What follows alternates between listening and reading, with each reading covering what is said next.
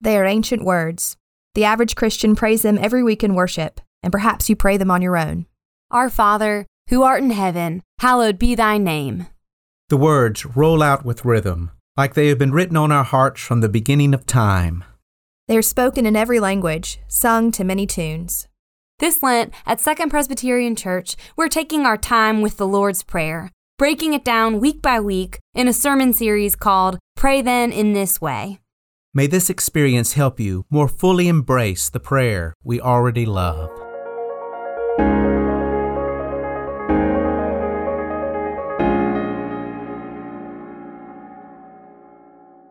I do believe that wherever two or three are gathered, even if it's virtually, God is there. God hears us when we call. So as I pray, I invite you, wherever you are, to join your hearts together with ours as we lift our prayers and petitions before God. Let us pray. Our Lord God, we have no idea where we're going. We can't see the road ahead. We cannot know for certain how it will end, where it will go. And in this moment, we don't know how to predict what we'll do when we get there. But we are doing our best to follow your will not because we know how to do this, but because we desperately want to do what is right. We want to love and care for our neighbors, even when that means we have to make personal sacrifices. We want to continue singing in praise of your steadfast love, even in the face of chaos. We want to respond to the needs of our community and world with generosity and compassion. We want to make wise decisions, to be good listeners, people who don't just hear what we want to hear, but hear what is true and respond faithfully. We want to be people who live without fear, who trust that you are present in all things. Because God, you are present in all things. You are faithful and you will lead us by the right road, though we may know nothing about it. Therefore, we will trust you always, though we feel lost, like we're living in the shadow. We trust that you will be with the sick.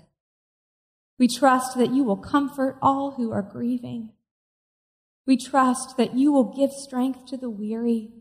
We trust that you will be a friend to all who are lonely. We trust that you will be with the medical community, giving wisdom and courage. Protect them and give them strength for the days ahead. We trust that you will be with our leaders as they are faced with difficult decisions and bear enormous responsibility.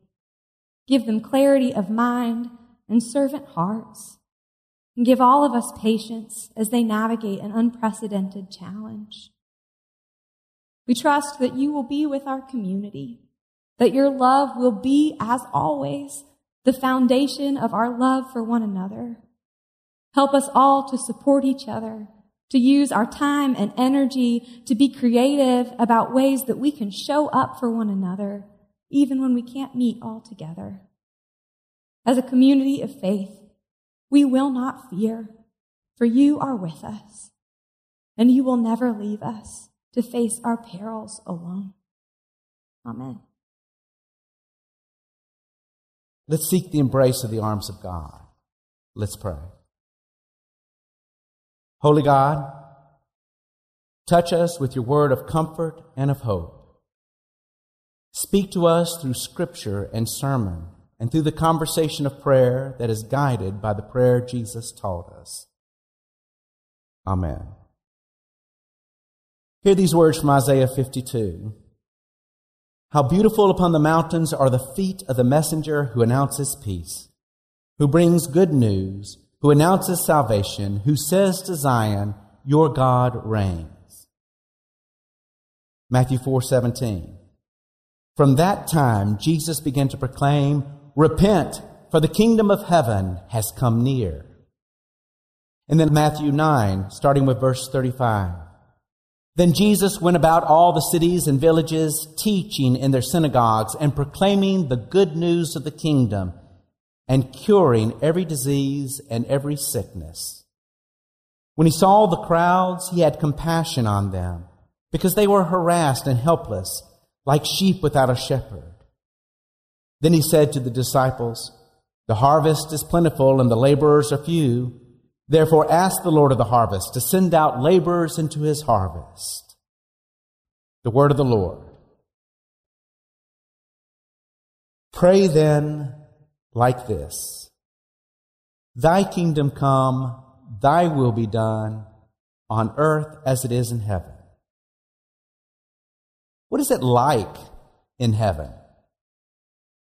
Many have imagined heaven in this way. After St. Peter locates your name in the book of life and grants you entry through the pearly gates with the keys to the kingdom, you enter paradise. You go through the pearly gates. You enjoy the music of angels who use clouds as choir lofts. Talk about downloading your music from the cloud.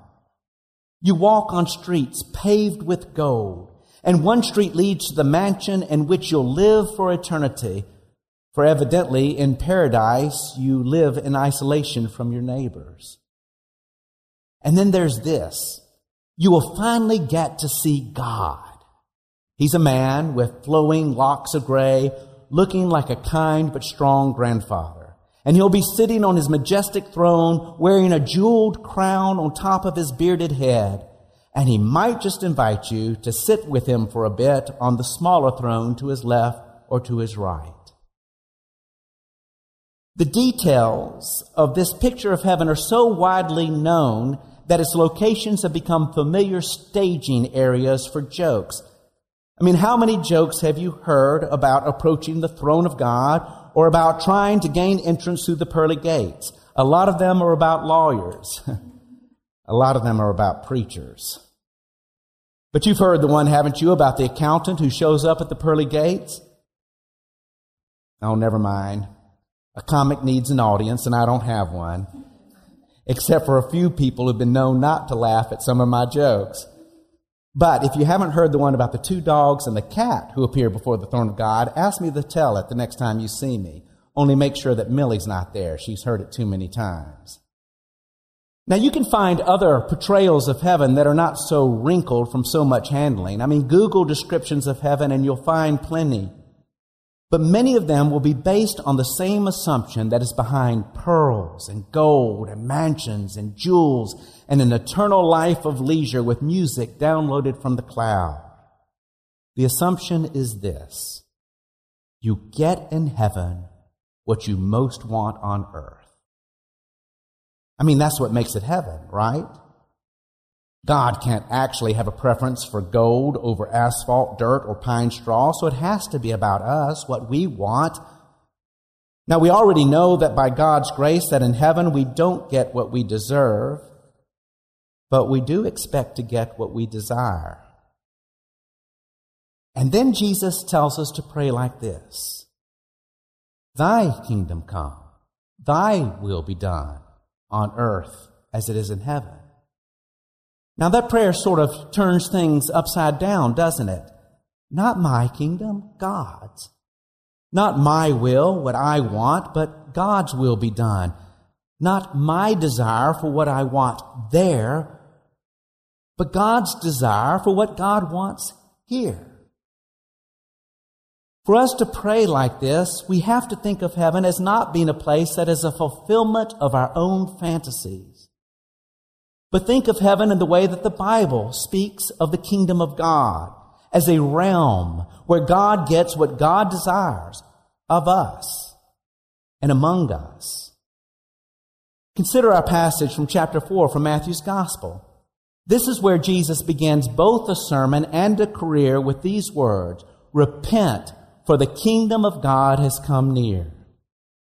And then in the very next chapter of Matthew, Jesus begins preaching the Sermon on the Mount, which is basically a description of the kingdom of heaven, what it's all about, what it looks like when we get it here, what it feels like when heaven comes here. I'm going to serve up tiny servings from the Sermon on the Mount, but feel free to put some of your time in isolation to good use and read the whole sermon in chapters 5 through 7 of Matthew's Gospel. Here is just some of what Jesus describes. The kingdom of God, Jesus says, is where the poor in spirit are blessed. It's where those who mourn find comfort. It is where those who hunger for food, but even more hunger for God, are filled. It is where those who are persecuted for the sake of what is right and what is true are vindicated. It is where those who show mercy and compassion receive it, where those who pray know God's presence. And it's where peacemakers are celebrated as children of God. The prophet Isaiah adds his own beatitude in saying, How beautiful are the feet of those who bring peace.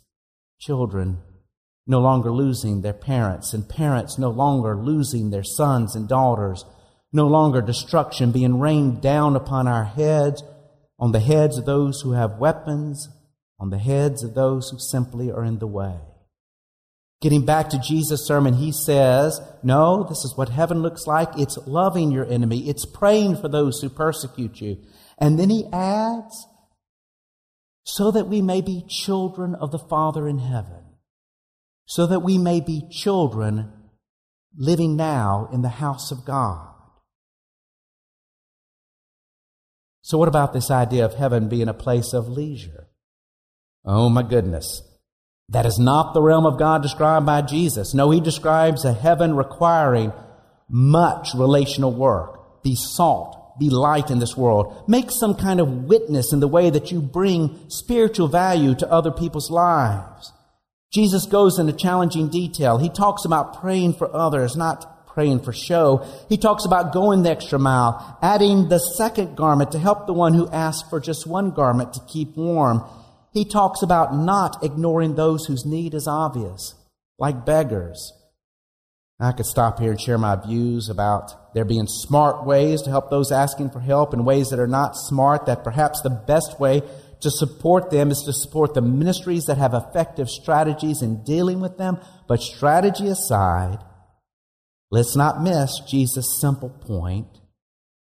Don't be blind to those in need.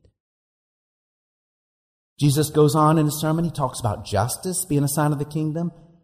Goes far beyond justice being the court punishing those who commit crimes, though in the sermon he talks about punishments. But as the ancient prophets did, he goes past punishments and corrections to the beautiful end of justice. Justice achieved, where the final word of justice is mercy. Its greatest expression is compassion, and its most powerful enforcement comes from the inner compulsion of love. Read through his Sermon on the Mount, and it's pretty obvious that when Jesus says the kingdom of God is near, that those who hear him say it do not look down the road of whatever road Jesus is standing down and see this distant dust cloud rising from a caravan of wagons bringing the pearls and gold and building materials needed to construct the heaven of popular imagination. But what if those who heard him say it were given the sight to look down a different road? The road of the life that Jesus was yet to live, a road that leads to the cross. They would see Jesus living what he teaches and preaches. They would come to a place, for instance, where thousands are hungry. The disciples want to isolate themselves. They ask Jesus to send the crowd away, but instead Jesus puts his followers to work, telling them to gather whatever loaves and fish that they can find so that the hungry can be fed. You would come to other places where he has conversations with those from whom people of Jesus' background and faith isolate themselves. That woman that tax collector, that sinner, that centurion. Jesus speaks to them respectfully. Jesus eats with them. You would come to those places where Jesus might want to isolate himself. Why would he want to spend time with people who have power and authority who seem to only want to argue with him, some of whom may even want to harm him? And yet Jesus doesn't give up on them. He engages them. And you would come to those spots where he preaches and teaches about the weak and poor and condemned and sick, having good news preached to them, brought to them. given the current state of things in our world, I want to stop and linger at one particular place on that road when Jesus brings good news to the sick. It happens right after he preaches the Sermon on the Mount, right after Jesus preaches his sermon about what the kingdom looks like, and after explaining how it is relational, how it's about justice and compassion and mercy, he is put in a situation where he himself has to decide if he will practice what he preaches. I'll read what happens, and you'll have to excuse the past tense. When Jesus had come down from the mountain, having preached that sermon, great crowds followed him, and there was a leper who came to him and knelt before him, saying, Lord, if you choose, you can make me clean. And he stretched out his hand and touched him, saying, I choose. Be made clean. And immediately his leprosy was cleansed. And then Jesus said to him, See that you say nothing to anyone, but go, show yourself to the priest, and offer the gift that Moses commanded as a testimony to them. The word of the Lord. Today, we would say that the one that Jesus encounters has Hansen's disease. In Jesus' day, they are called lepers, and it is because of the way lepers were treated in Jesus' day that doctors no longer use that term. But I will stick to the term precisely because of its stigma. Lepers had a disease that people were terrified to catch. They were permanently denied access to others and were forbidden to be near crowds. And when approaching others, they had to yell, unclean, unclean, so no one would come near. They're called the walking dead. Talk about isolation. They have happened to them the opposite of what Jesus wants us to pray for. They have the hell of isolation coming to their life on earth. Now, let me say right now that I am quite proud of how most all of us are doing what we have been advised to do, and that is to practice social distancing. Keep our distance from crowds. Keep special distance from each other, wash constantly so as not to be unclean. And I'm also quite glad that instead of these tactics being ways that we are uncaring of each other, there actually are ways today of being loving and compassionate with each other. Still, it is striking that Jesus, in healing the leper, heals the untouchable with touch. Don't take that literally. Hear what is being said. Heaven comes to earth because the leper who is most isolated and has reason to believe that he is beyond human connection is healed in a way that shows that he has connection with Jesus and through him a connection with God. Heaven touching earth. Here's my message about asking for heaven to come to earth in this time of social distancing. Let's remember there is no heaven without others. God wants a beautiful place where the pearls are justice, where the gold is reconciliation, and neighborhoods are places not of isolation, but of reconciled harmony. If you want those treasures, Pray for them. And then be a part of heaven coming to earth by remaining connected to each other even during this time of physical separation. Call, write, run errands for those who can't run them for themselves, because what we do not want to do, after all, is to make a sacrament of isolation. Mac McAnally, a country music artist, is one of my favorite songwriters. And as you would expect of a country music artist, his songs often tell stories, and those stories are often based on personal experience. Well, Mac's grandmother helped raise him, and she taught him and comforted him, was there for him when he was sick. She was a woman of deep faith, so some of what she taught him were the Bible stories and the church's hymns. Mac remembered visiting her when he knew that she was dying and confined to her bed. He was with her so she would not feel so alone. And he found himself returning to her the stories and hymns that she gave to him to remind her that God would never leave her alone. His song, Somewhere Nice Forever, is about one of those last visits with her, although in the song he cast his grandmother as his mother. Mama, I know that you're feeling low. Let's feel low together. The doctors say it's time to go somewhere nice forever. There won't be no leukemia. They're going to keep it out. They'll just be redeeming love, like we sang about. And so the song goes. You can listen to it yourself online, but it continues focusing on the relationship that the son and the mother have had and on the relationship with God that came with the faith that she shared with him. Those relationships are the pearls and gold of his life. And the son doesn't want to leave them, so he says, Mom, it's hard to let you go. Promise when you get there to think about me here below, somewhere nice forever. And then you think the song is coming to an end. The music slows down. But all of a sudden, the son sings one more song to his mother, and you know that in the way he sings it, it's the way that she used to sing it to him.